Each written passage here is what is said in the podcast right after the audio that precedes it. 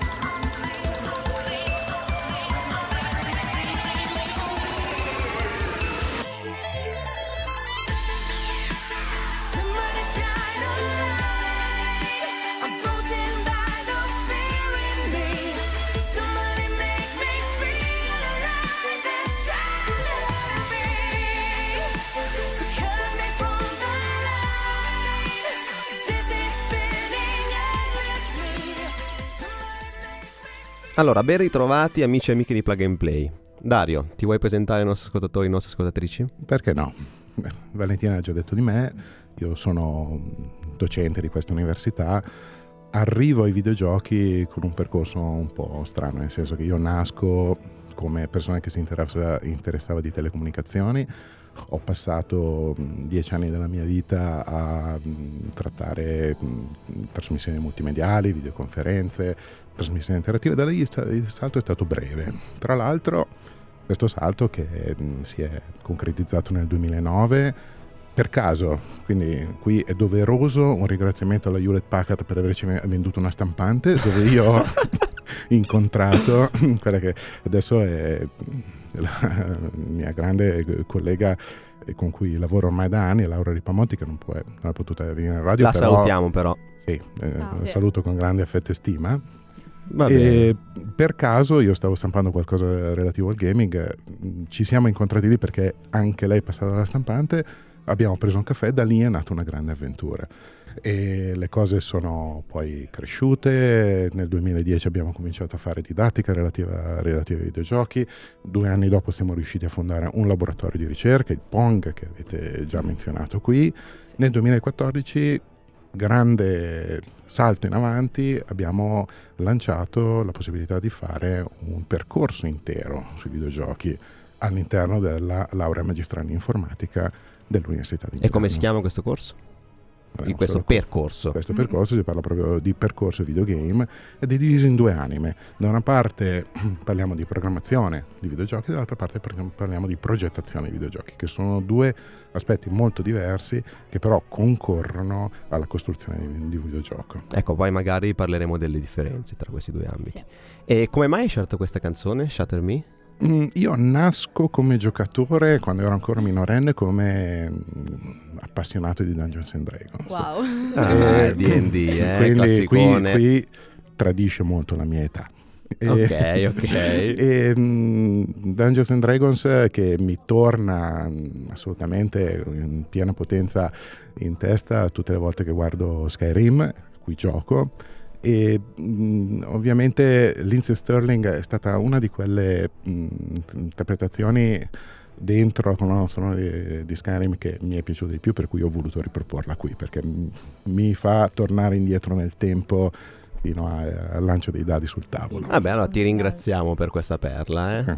E invece ci vuoi parlare un pochettino più della tua esperienza? Di quanto hai studiato, se hai studiato in Italia, all'estero, che esperienze hai avuto? Io non, non ho intenzione di dire quando mi sono laureato, però Va bene, ok, va bene, questo non lo diciamo. No. dopo, Mettiamo, dopo una, dopo una- una pausa a spese del Ministero della Difesa, eh, le telecomunicazioni erano la mia grande passione. Avevo mh, un po' di, di lavoro fatto per eh, un telecomunicatore qui a Milano e mi è stato proposto, se ero interessato, di provare a fare il dottorato. Devo dire che in questione di poi mai decisione fu, fu migliore per la mia vita e quindi se ve lo propongono ragazzi pensateci davvero perché era quell'occasione in cui a 25 anni ti stanno dicendo puoi vivere per un altro po' pensando con la tua testa e non risolvendo i problemi degli altri.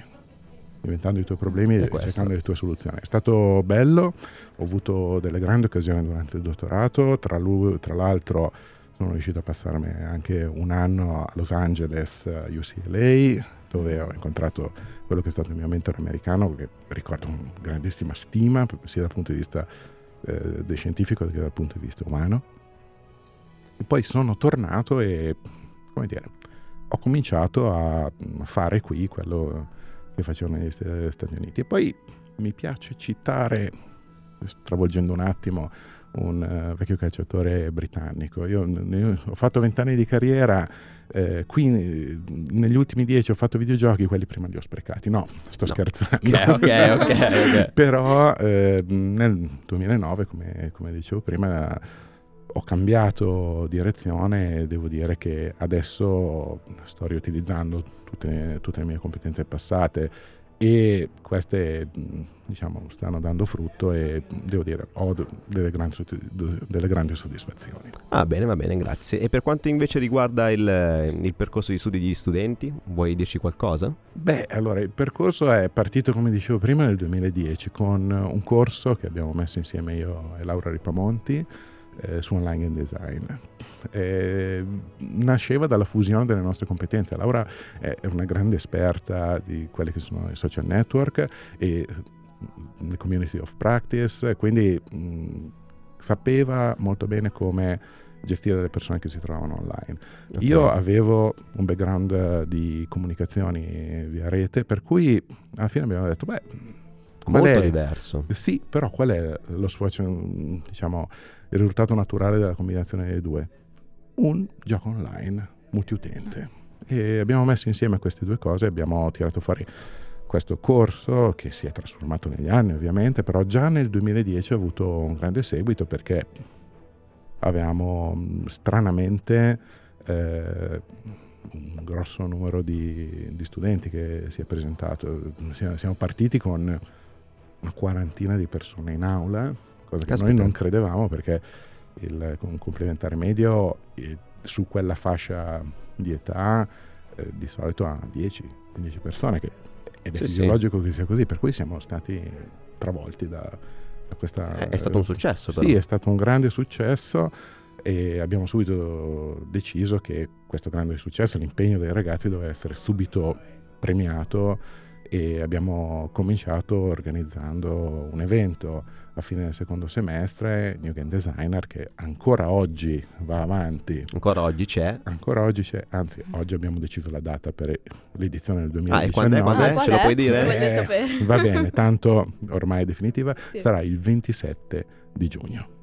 Ok, va bene. No, vedremo, vedremo di partecipare. Vedremo sì, di perché quello che, voi, quello che, voi, che ascoltate non sapete è che Valentina sta facendo quel corso eh sì. quest'anno e quindi Bello, il, suo, il suo gioco e tutti i giochi di tutti quelli che stanno facendo il corso quest'anno verrà messo davanti a aziende del settore, specialisti, stampa specializzata, per essere valutato e per ricevere un feedback che va oltre l'accademia. Ah, va bene. Eh, a proposito del passaggio oltre l'accademia, ci puoi raccontare se alcuni studenti hanno collaborato a Beh, videogiochi famosi, eccetera, eccetera? Beh, allora, che io sappia sì, perciò sì. ti faccio questa domanda.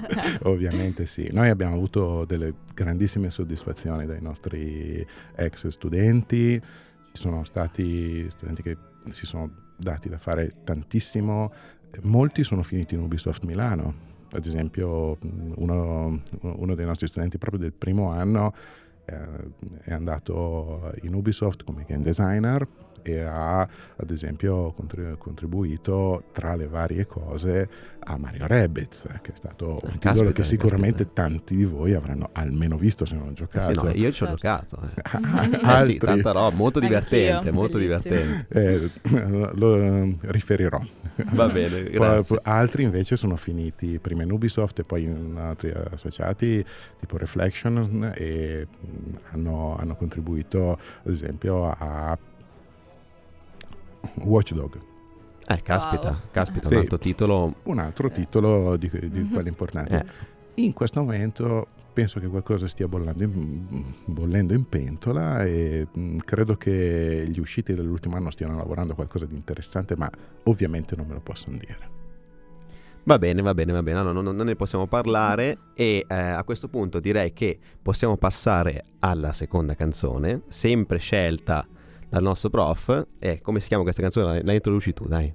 Questa, questa canzone, questa canzone arriva da una... Mm, eh, da una fase della mia vita in cui mi ero appassionato al fantasy e mm, leggendo di fantasy avevo circa 18 anni, eh, mi ero assolutamente buttato in questo gothic fantasy, fantasy gotico, infatti le, ho letto Michael Moorcock. Eh, ah, non il fantasy mainstream quindi? Non il fantasy mainstream, anche se Michael Moorcock può essere confuso con mainstream, o Michael Shee con la leggenda di Nift, e la canzone che vi propongo non ha una musicalità tipica del fantasy, però l'ascoltavo tantissimo mentre leggevo la saga di Murkoch e tutte le volte che, che, che, che l'ascolto mi viene in mente Eric con Stormbringer che, che urla sangue, sangue, anime per la mia spada. Va bene, va bene, va bene, va bene, molto particolare. Come si chiama la canzone? Eh, si chiama I Want It All. Dei Queen, l'ascoltiamo.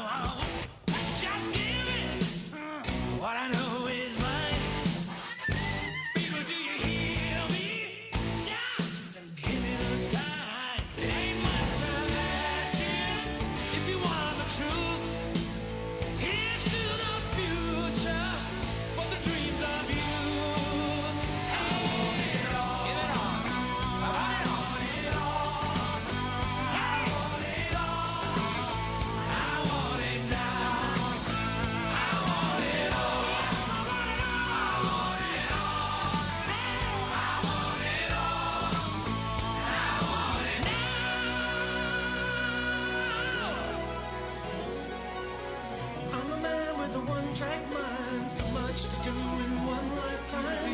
Living for compromise and where's and whys and living lies, so I'm living it all. Yes, I'm living it all, and I'm giving it all,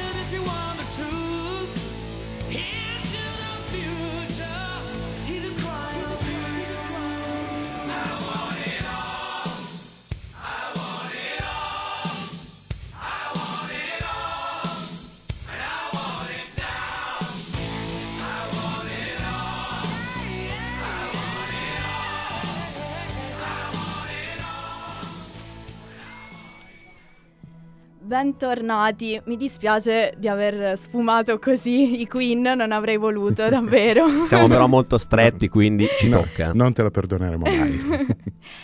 Ora dedichiamo questa seconda parte alla progettazione di videogiochi. Infatti volevo chiederti cosa significa fare un videogioco? Abbiamo soltanto mezz'ora. Eh. Allora, un videogioco, e questa è una cosa per cui io mi batto sempre, non è solo un pezzo di software, è un artefatto digitale con una sua dignità. E per me è un eh, nuovo canale per veicolare emozioni. E esattamente come mh, un libro non è soltanto l'opera dello scrittore, ma mh, è il risultato di tante competenze combinate, abbiamo bisogno di un, di un copy editor, abbiamo bisogno di un editore, abbiamo bisogno di qualcuno che lo promuove, abbiamo bisogno di un paginatore, abbiamo bisogno di un rilegatore, così pure il videogioco è il risultato di tante competenze diverse che vanno a convergere verso Bella questo metafora. nuovo media. Vero. Sì, sono tante realtà che collaborano tra di loro. Quindi. Esattamente. L'informatica forse, è, essendo il videogioco un media che va all'interno di un calcolatore, è quella a volte più visibile, però no- non è per niente l'unica, anzi molto spesso chi fa bene i videogiochi non è un informatico. Cioè, Tant'è vero che all'interno del nostro percorso, come dicevo prima, abbiamo sia l'aspetto di sviluppo, quindi creazione del codice per il videogioco, che l'aspetto di design, progettazione dei livelli, progettazione dei contenuti, progettazione di come fare le regole in maniera tale che queste siano divertenti, che funzionino, che diano un'esperienza al giocatore. Infatti a tal proposito se ci puoi dire meglio proprio cosa vuol dire game design. Il game design è quella- quell'insieme di competenze che servono a capire come offrire ad un giocatore un'esperienza che sia fonte di soddisfazione sia dal punto di vista del mh, personale sia dal punto di vista della, eh, del guadagno emotivo e dal, dal punto di vista della storia che andando a raccontare io trasmetto al mio giocatore. Eh, a volte io dico che tutti i giochi sono seri perché tutti i giochi mi insegnano qualcosa. Fosse anche insegnarmi a mettere in ordine dei colori, però mi aiutano ad apprendere qualcosa che prima non sapevo fare così bene, quindi mi aiutano a crescere. E cosa serve per mettere insieme, cioè da mettere insieme per tirare in piedi un videogioco? Ovviamente non c'è Eh, solo la parte design. Eh, tantissimo, nel senso che io eh, a, volte, a volte dico che un buon informatico può aiutare a fare un videogioco, ma non può farlo da solo. E mh, qualunque tipo di competenze una persona ha può essere utilizzata per, per fare un videogioco. Infatti, se voi andate a leggere gli annunci delle aziende che fanno videogiochi professionali, quindi le aziende AAA, queste cercano anche competenze che so, saper scrivere storie, saper... eh, Lettere, quindi. sì, quindi anche Anche chi si, anche, anche sì, chi si laurea in Esatto. lettere. Storia, Eh, sto- storia, le ambientazioni dei giochi. Quanti giochi abbiamo giocato con ambientazioni, diciamo, non perfette e questo ci ha rovinato l'esperienza. Quindi eh, c'è anche una parte di tipo legale che contribuisce a capire che cosa è lecito fare o non fare con, con il videogioco, proteggere la proprietà intellettuale è un aspetto molto importante.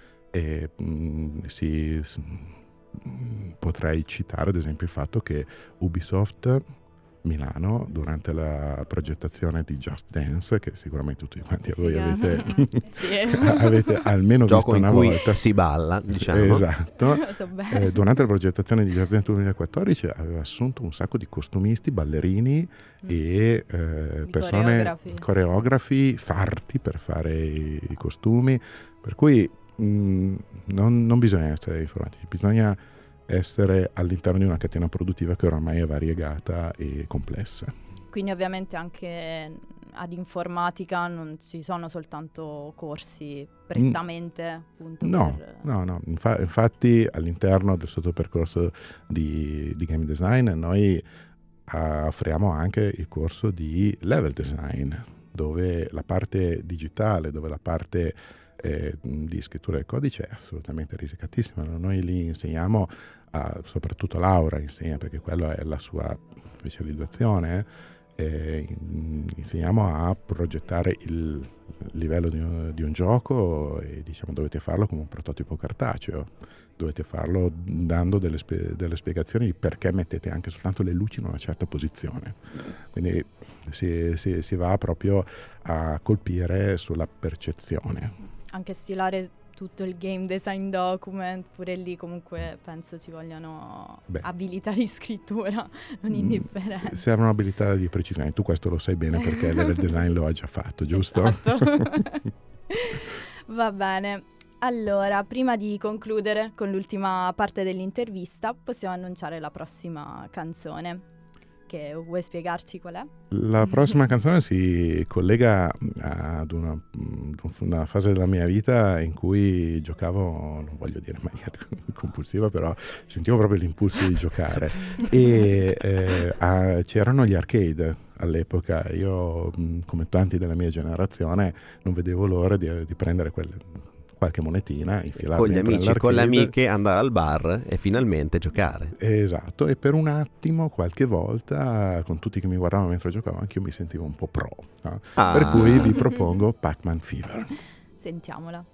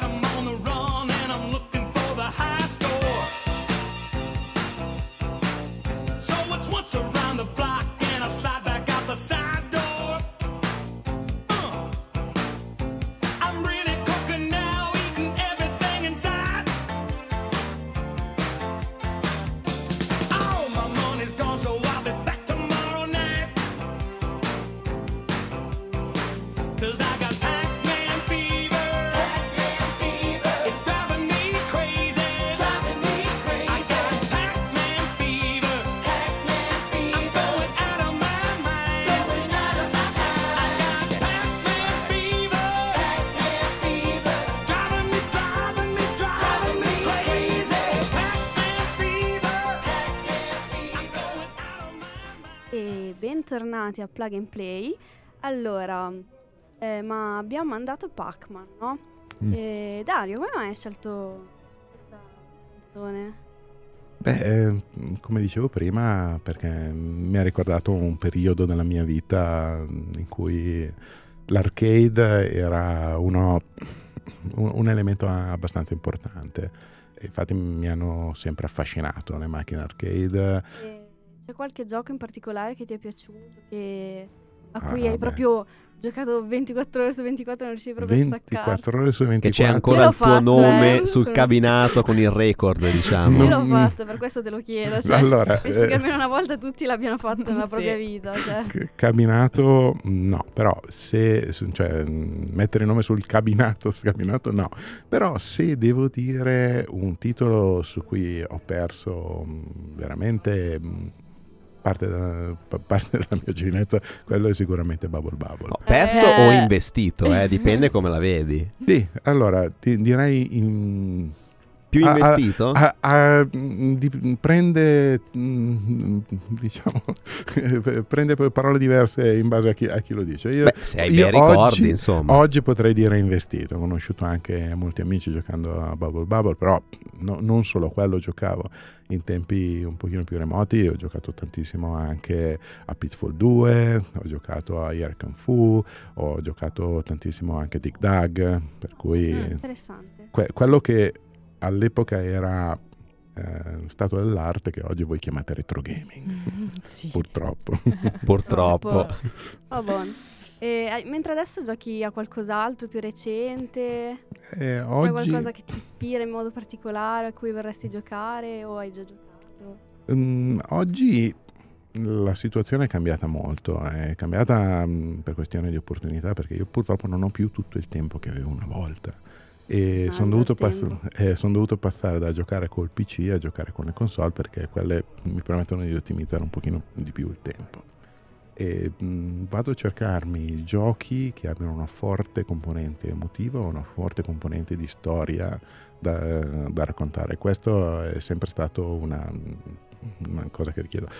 Probabilmente perché ormai non ho più l'età per poter eh, competere particolarmente bene. Ah, non è vero, io non sono d'accordo su questo, però va bene. E, mm, eh, ad esempio mm, ho un fo- forte ricordo molto piacevole di Detroit che ho, gioca- che ho Molto bello, chiuso. ragazzi, Io lo adoro quel gioco. Sì, ho chiuso il mio davvero. 2018 con, con Sì. quel gioco e devo dire che è stato veramente... mm, E come mai? Come mai? Eh, perché Detroit va, va studiato. Non tutti i miei amici sono d'accordo con me, però va studiato perché a prima vista sembra un- una storia di fantascienza. In realtà è tutto fuorché quello.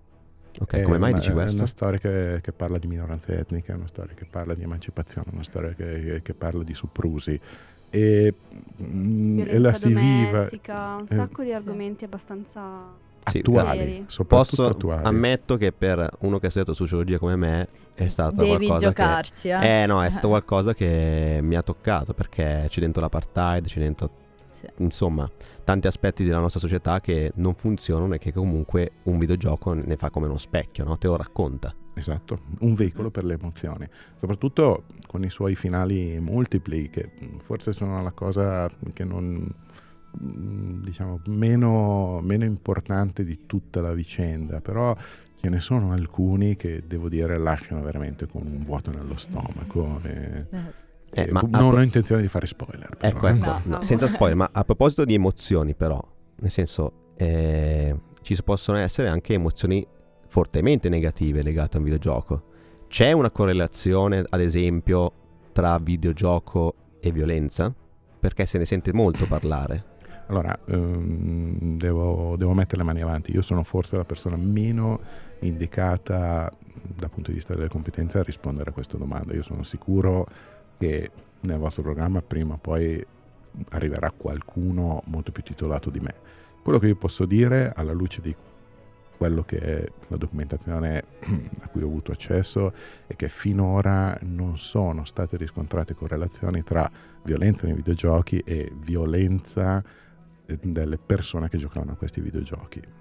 È usata come giustificazione più che... Sì, io, Eh, la Molte stampa ci cavalca molto. Sì. Abbiamo visto fior fior di articoli che parlano di, di, di questa... no, sì, però mh, la stampa scientifica, che è la stampa a cui io mi devo rifare per eh, quello che insegno a lezione, non ha trovato ancora una correlazione, anzi ha scritto che no- non risultano esserci per, per ora correlazioni. Molto spesso io chiudo delle mie lezioni dicendo che ho giocato a Pac-Man per una vita ma non ho mai gio- mangiato una pallina da tennis. Giustamente. Eh beh, eh, eh, effettivamente. È vero, ma effettivamente. giusto. Non fa una piega. Va bene, vabbè, ti ringraziamo però per, la, per la risposta. È molto importante secondo noi chiarire questo punto.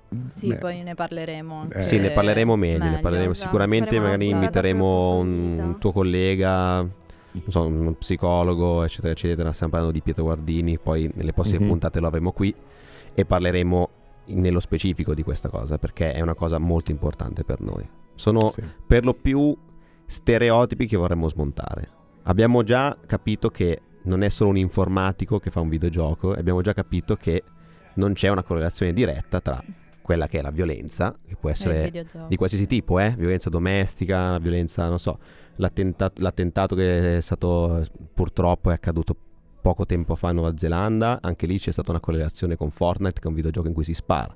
Però alla fine la stampa ha cavalcato l'onda. È questo che succede. Invece noi con la letteratura scientifica diciamo tutto il contrario. Perlomeno ho capito questo, Giuseppe. Mm, di- diciamo che la letteratura scientifica non ti può affermare il contrario, ti può affermare semplicemente che non ri- risultano allo stato dell'arte esserci correlazioni, che è una cosa un po' diversa. Potrei azzardare, però questa è un'opinione totalmente personale, non me ne vogliate, che tanti fenomeni emergenti all'interno della storia umana hanno avuto questo stesso tipo di reattività. Si pensi soltanto a, vi racconto un aneddoto, eh, i Beatles. Mio Mm. padre ascoltava i Beatles e aveva deciso di farsi crescere un po' i capelli. Mia, mia nonna ha fatto una scenata bestiale per questa cosa. Per cui, insomma, perché? Perché, perché i capelli lunghi erano sinonimo di, di una serie di fattori negativi per la società dell'epoca che lei non voleva entrassero in casa. Quindi tutti i grandi fenomeni di, questo, di questa nostra società hanno avuto bisogno di affermarsi, di essere capiti, di essere studiati. E uno di questi è il videogioco. Esatto. Va bene, va bene. Allora, dal- dai nostri social ci chiedono con insistenza una cosa, che è la data in cui ti sei laureato. Ah, Ce la eh, vuoi dire? Va bene. va Se, bene. se è troppo no, eh, però. No, no, no, Eh, così ti, ti farà una differenza. Vabbè, allora darò, darò anche un altro tipo di, di informazione. Io mi sono laureato il 15 di luglio del 1997. Vabbè, dai. Era una, una giornata molto soleggiata e, Di luglio, Eh. soleggiata, altro che... Eh dai, luglio, insomma, si spera. Era una, una giornata soleggiata a Milano e mi sono laureato con due anni di fuori corso. Per cui Ah. anche chi Ah, dovesse essere Sono più tranquilla ora. Ah, ah. anche chi dovesse essere un po' in ritardo con gli studi, non demordete perché comunque si può fare. Bene. Bene, chiudiamo l'intervista con un'ultima canzone. No, No. non è vero, non è un'ultima, ragazzi, sto trollando. con un'altra canzone. Eh, quale ha scelto, prof? Beh, mh, per questa fase eh, io ho scelto una canzone che mi ricorda le mie prime console, cioè eh, i primi giochi che ho giocato all'interno di una, di una cosa che non fosse un PC e all'epoca sulla, sull'Xbox ricordo di aver visto la novità dal punto di vista tecnologico in Mirror Edge, quindi vi propongo stile live. Tra l'altro ho anche un ricordo abbastanza mm, interessante di una grande interpretazione di eh, Asia Argento come, tra- come doppiatrice del, del personaggio principale. Ah, caspita, eh, che perla che ci regala, eh? Sì. Va bene, va bene. bene. Bene. Ok, ascoltiamola. I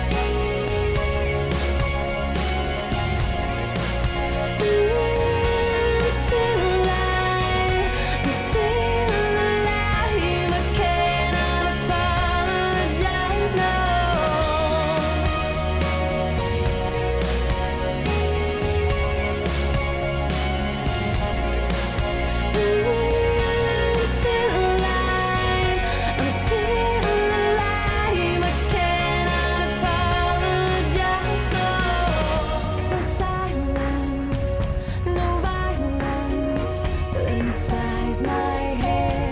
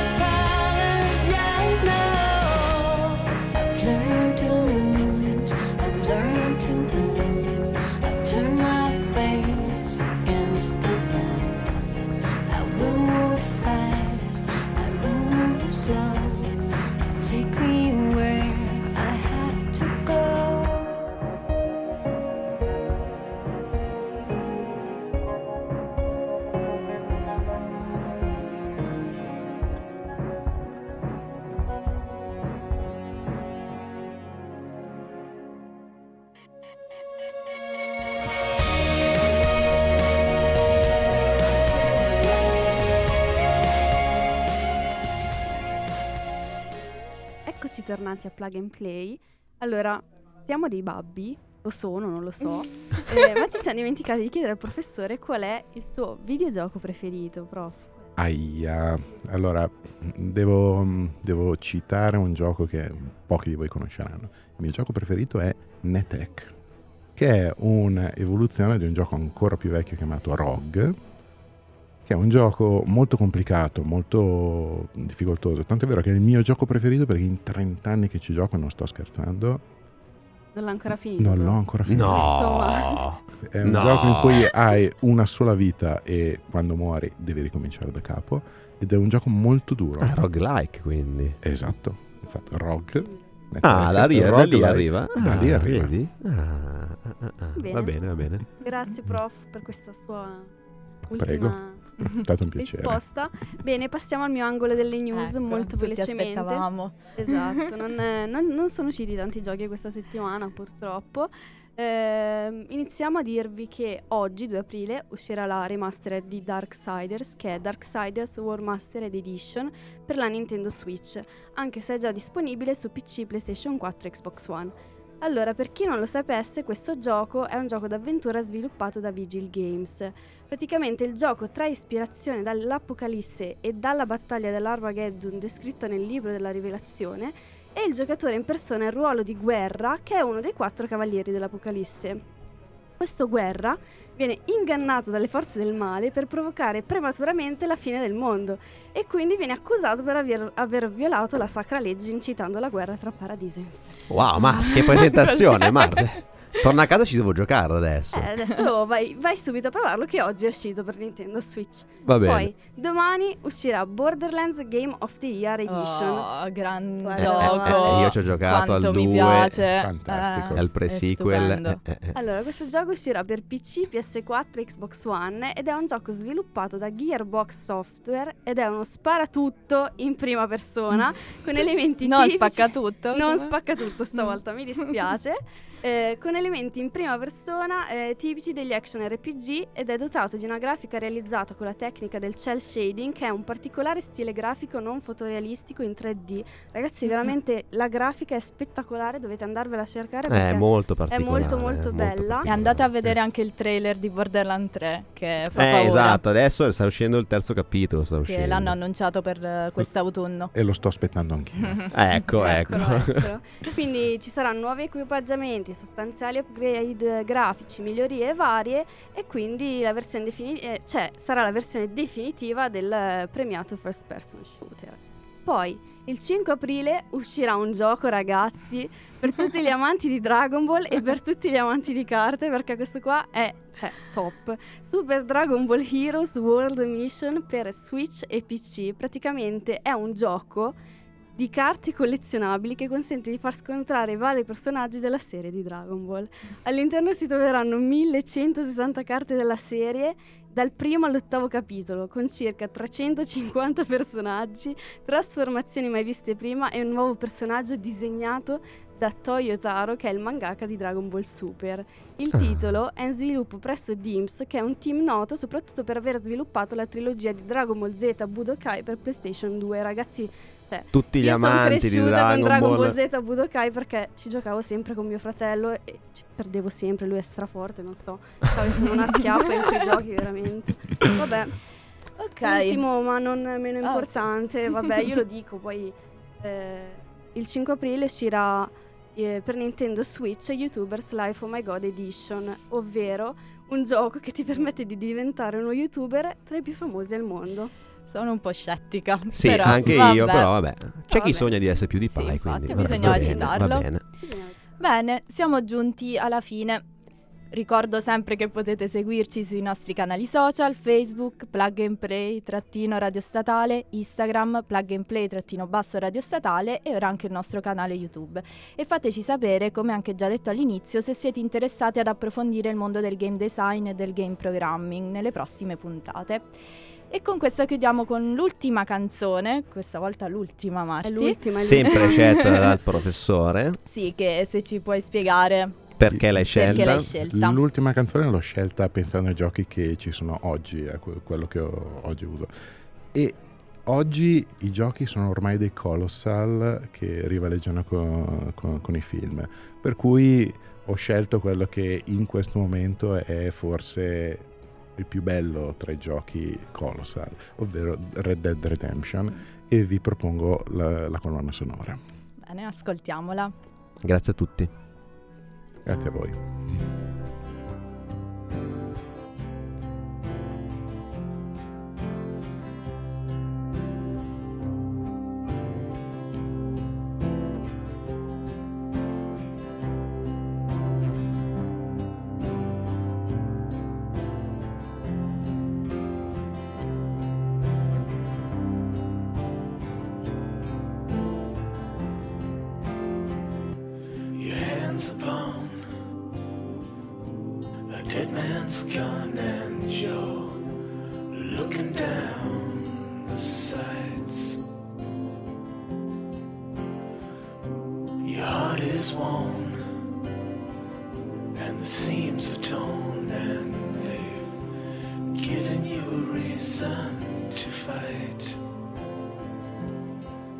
you're not gonna take what they've got to give, and you're not gonna.